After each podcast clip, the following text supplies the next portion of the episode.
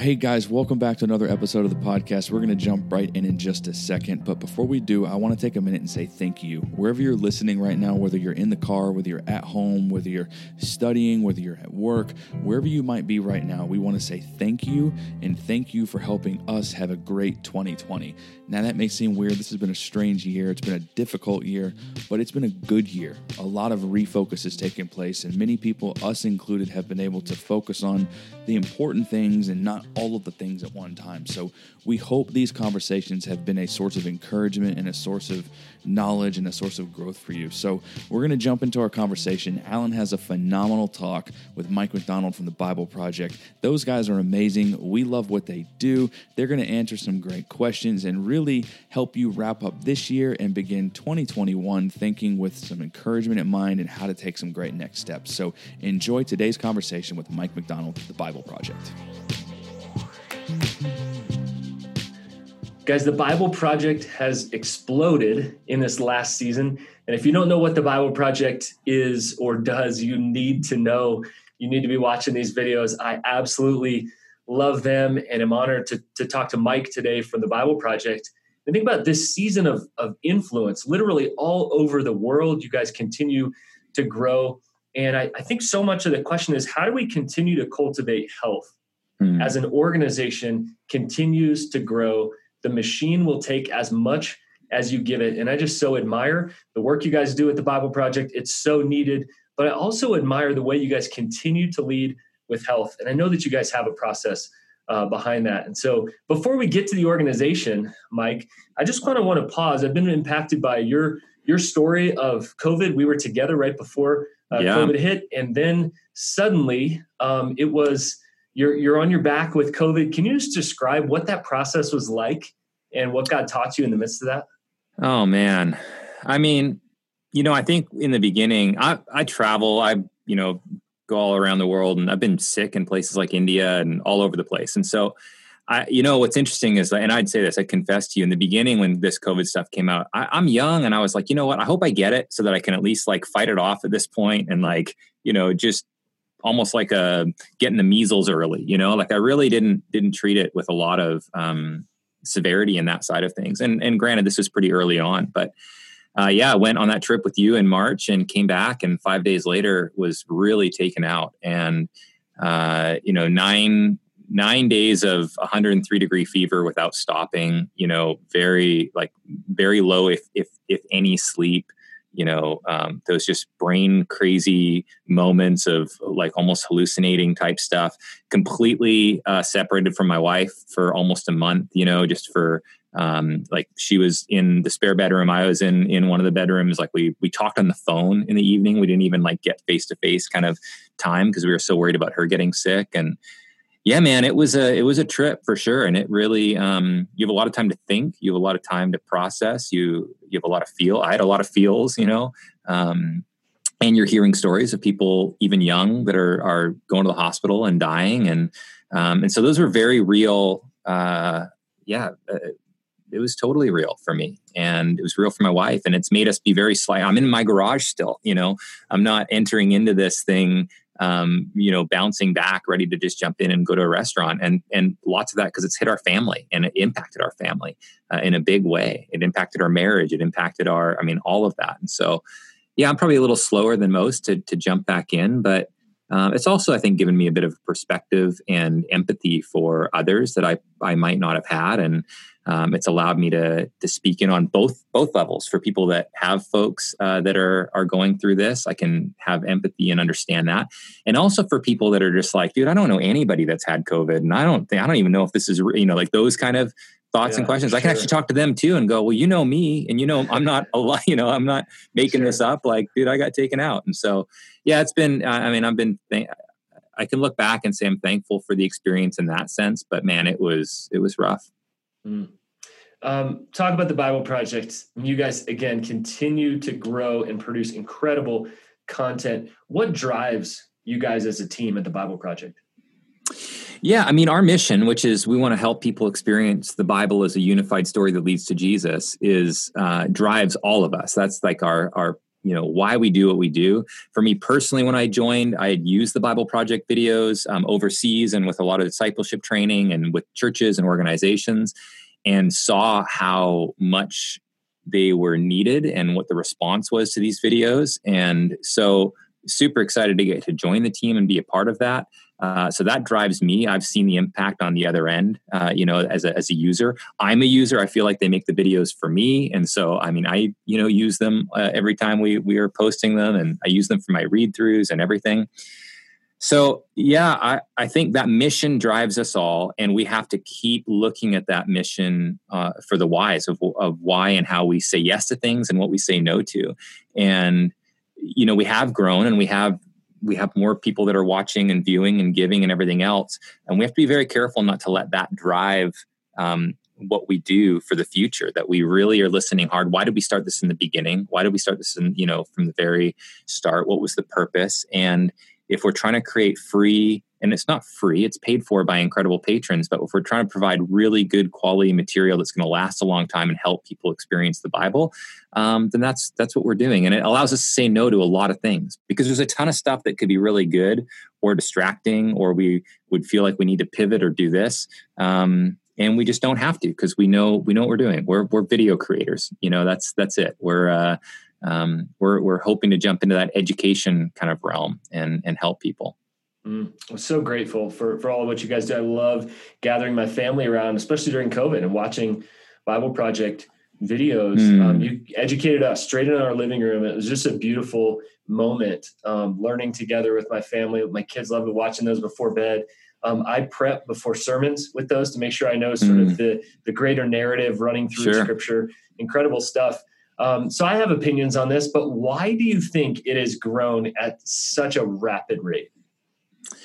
Well, I think for a few reasons. One, I think it's the Bible Project, not the Theology Project. And so there's something different about that. To me, it is just straight up the Bible. We're not trying to get into even hot topics where we're not following, you know, that kind of zeitgeist of, of everything else. We're just diving into the Bible and doing that. And then what that allows is, is if you're a Baptist or if you're conservative or if you're more liberal or if you're a Lutheran or you're like, I mean, you name it, um, you can watch these videos and go, that's what the Bible's saying, and then make it work inside your cultural experience of whatever you know faith background you're you're coming from inside the Christian uh, world. Like, let's face it, there is a lot of different views inside our kind of family bubble of of Jesus followers, and so I think a lot of times videos or um, content is being made to push a point of our specific cultural bubble inside this family.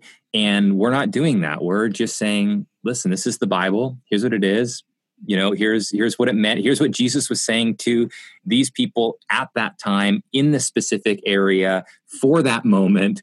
And then let's figure out how that makes sense for you today. But that's for you and your community and your church to to really do. And so I think that that's probably a little bit different than what I've seen, at least as a pastor in the past. Um, you know, even books that are written are often about a specific, you know, denominational view on something to kind of convince you that this is the the way, and and that just isn't the approach that that we take, that Tim takes and Jon takes.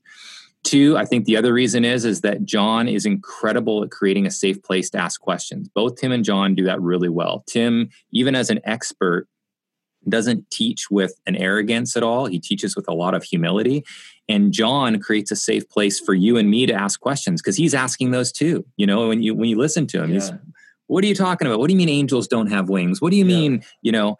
And that creates a safe place for us to go, wow, we don't need to have all the answers. One of the co-founders of the Bible Project doesn't know this stuff and he's willing to ask these questions and we need more safe places to wrestle and talk and think and process and have feelings and have, you know, anger and emotions. We just need places for that. And I think Jon and Tim uh, do a really good job of creating that safe place. Oh, man, what I'm hearing there is posture. I think we are hungry for that posture of humility yeah. in a world that is beating people with messages. They're just sort of beckoning us in and inviting us in. That's so well said, Mike. So, how do you guys continue to produce amazing content, but without losing that spark or even without heading toward burnout? Can you kind of let us in? How do you guys hmm. continue mm. to do that and stay healthy as a team? Well, and I can't say this for every team. I know for us, like we don't have a client. I mean, one of the things, like we're we're an animation studio that doesn't have a client in the sense that we've got no one that's like, hey, you need to make a video by next week. If we're in the process of making a video that we want to have launch on Thursday and we're at Monday going, I, I don't think it's it. I don't feel it. I don't I think it's missing a few things. We delay by a week. Like it's there's nobody that's like, you need to have this video done by this day. And yeah. so we so for one, it, we've built a bit of a system that allows us to to do that. Two, we remind ourselves every single day, guys, it's not hearts and lungs. Like nobody's dying here when it comes to if they don't get another cartoon about Jesus on YouTube.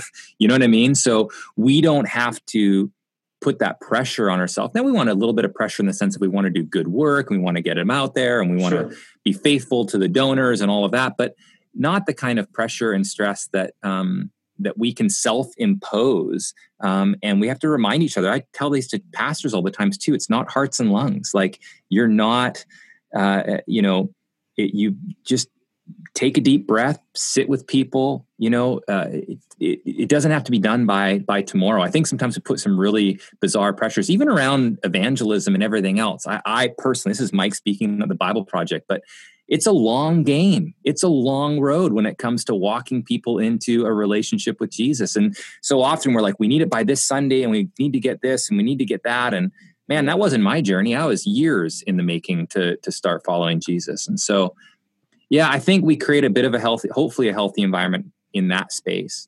And then the other one I would say is that we, I think healthy leaders allow themselves to fail or, or make mistakes which then allows them to lead their people into also being able to make mistakes. And and and so the stress and pressure that often comes like right now this is an unprecedented time. Nobody has the answers for this pandemic. Nobody has gone through this before. And yet we have all this pressure to make the right decision every single sunday but whether we come back this week what do we do with this what do we do with that? Listen give yourself a break. Be kind to yourself. Like make the best decision you can make with the information you have today and then if in three weeks it was the wrong decision you got to look back and go i made the best decision i could yes. with the information i had yes. and and if you allow yourself to actually uh, make mistakes and fall forward you know as we say in, in zimbabwe we're going to fall but we're going to fall forward if you if you allow yourself to do that you're also then going to allow your staff your people to also make mistakes if you don't allow yourself to make mistakes, you're going to be a horrible leader to work for because you're not going to let your staff make mistakes either. And that's going to create a, a, a situation where it's it's claustrophobic and and people aren't taking risks or aren't thinking for themselves or aren't making decisions because they're afraid of what that's going to look like. And so yeah, I think healthy leadership looks, in my opinion, especially in this kind of pandemic and at the Bible Project, it's everybody just be kind to yourself and realize that we're going to make the best decisions we can in the time that we're in. And and we might have made different decisions if we had more info but we don't. And yes. so we keep moving forward. Thanks for that mike because we're not just going to get kinder to ourselves two years from now. We're not just going to get more innovative or feel like we can risk more two years from now. Like now is the moment. And we've used that word unprecedented in so many ways. Uh, you have permission right now. If yep. you are watching this, if you are hearing this, you are human, you have permission and go for it. I think a scarcity mentality says I can't make any mistakes. That's right. But this this abundance mentality, give it a shot. Go for it. There there is permission right now to fail, to try, to innovate and like you said, to change, to do the best we can. So thank you for that Mike. That's so so good and so on point for so many people listening and watching. Can you let us behind the curtain just a little bit in the creative process? We have a sure. lot of creatives. I would say leadership is all creative work. And so from the time maybe you say, we should do this video on this yeah. concept, this topic, this book, all the way to that heading out you know yeah. onto youtube into the interwebs Can you give us maybe the the points the waypoints along the way uh, in your content creation process yeah i mean it's a process so tim will often once we've got kind of a topic you know that you know we, we want to work on. Um, tim will then study like crazy and he'll go to his kind of resources which are you know he often says he likes he has conversations with all of these theologians and many of them are dead. He reads the books and he's like in learning and he just constantly is is doing that. Once he feels like he's kind of got enough to teach Jon on whatever said topic let's say it's justice um, then they're going to sit down and have a conversation. They're going to record that conversation, and that actually becomes our podcast. So if you listen to our podcast, you're actually getting a fly on the wall of a real just conversation between Jon and Tim. Jon doesn't come like prepped with, I know what I'm going to say with this and that. He comes ready to ask questions, and Tim comes ready to teach. And so you're getting a, a, a light right into that. So Tim will teach, Jon will ask questions, and once they feel like they've got it, Jon's got it. He's like, I think I know what you're talking about. That might take one podcast or one hour. That might take 10 hours. It might be what was supposed to be one video on spiritual beings turns into seven video series because there's just so much that starts coming out as Jon's going, well, wait a minute. What about this? And what about that? Once that podcast is done, they then take that to write a script and then I'll take some. That's a that's a huge part of the process is boiling down. If you think hours and hours of of conversation content into a five minute script, that script will then get sent to our storyboard artist, and our storyboard artist will end up kind of mapping out the flow and what it's going to look like. That then goes to uh, an illustration team uh, that's going to be specific for that that project. A lot of our videos have certain themes to their art style, and so that might be a certain team that's going to work on that. They'll start doing all of the illustration. Then it goes to animation. They make everything move and everything work together in that way. Um, you've got your voiceover, so you've got your actual like reading the script with Jon and Tim. Sound effects and sound design is huge. It's a big process as well. And then it goes into kind of final rendering and many edits along the way and lots of um, eyes on it throughout the whole process. And so, and depending on the video, that could take anywhere from three to six months to do and sometimes longer. And so you've got full time people working on projects like this for upwards of six months for a five minute video. And so we have uh, we have a number of teams. We've got five or six different teams that are working on projects at any given time with videos that are getting ready to pop in that process. Mm, that's beautiful. Thanks for that. And and it's so clear that you guys have a very intentional process to continue to to work on. I wonder how many creatives are putting out good work, but it's just not sustainable because they haven't found a process, they haven't found teams, and and ultimately they haven't found flow. Um, Mike, there's there's no way to really know this, but where hmm. would you love for the Bible Project to be a few years from now? Oh, I mean, I, we've got goals. I've got goals. We would love. We're working on 60 languages right now. Uh, the idea by 2025 to have 60 wow. languages, not just um, translated, but fully localized, meaning all the arts redone to their context and language, all the words and text on screens completely done. Uh, you know, with VO and everything in there. And so, you know, that's a big goal of mine. That's the, one of the teams that I have the privilege of leading. Um, is is working on all of that.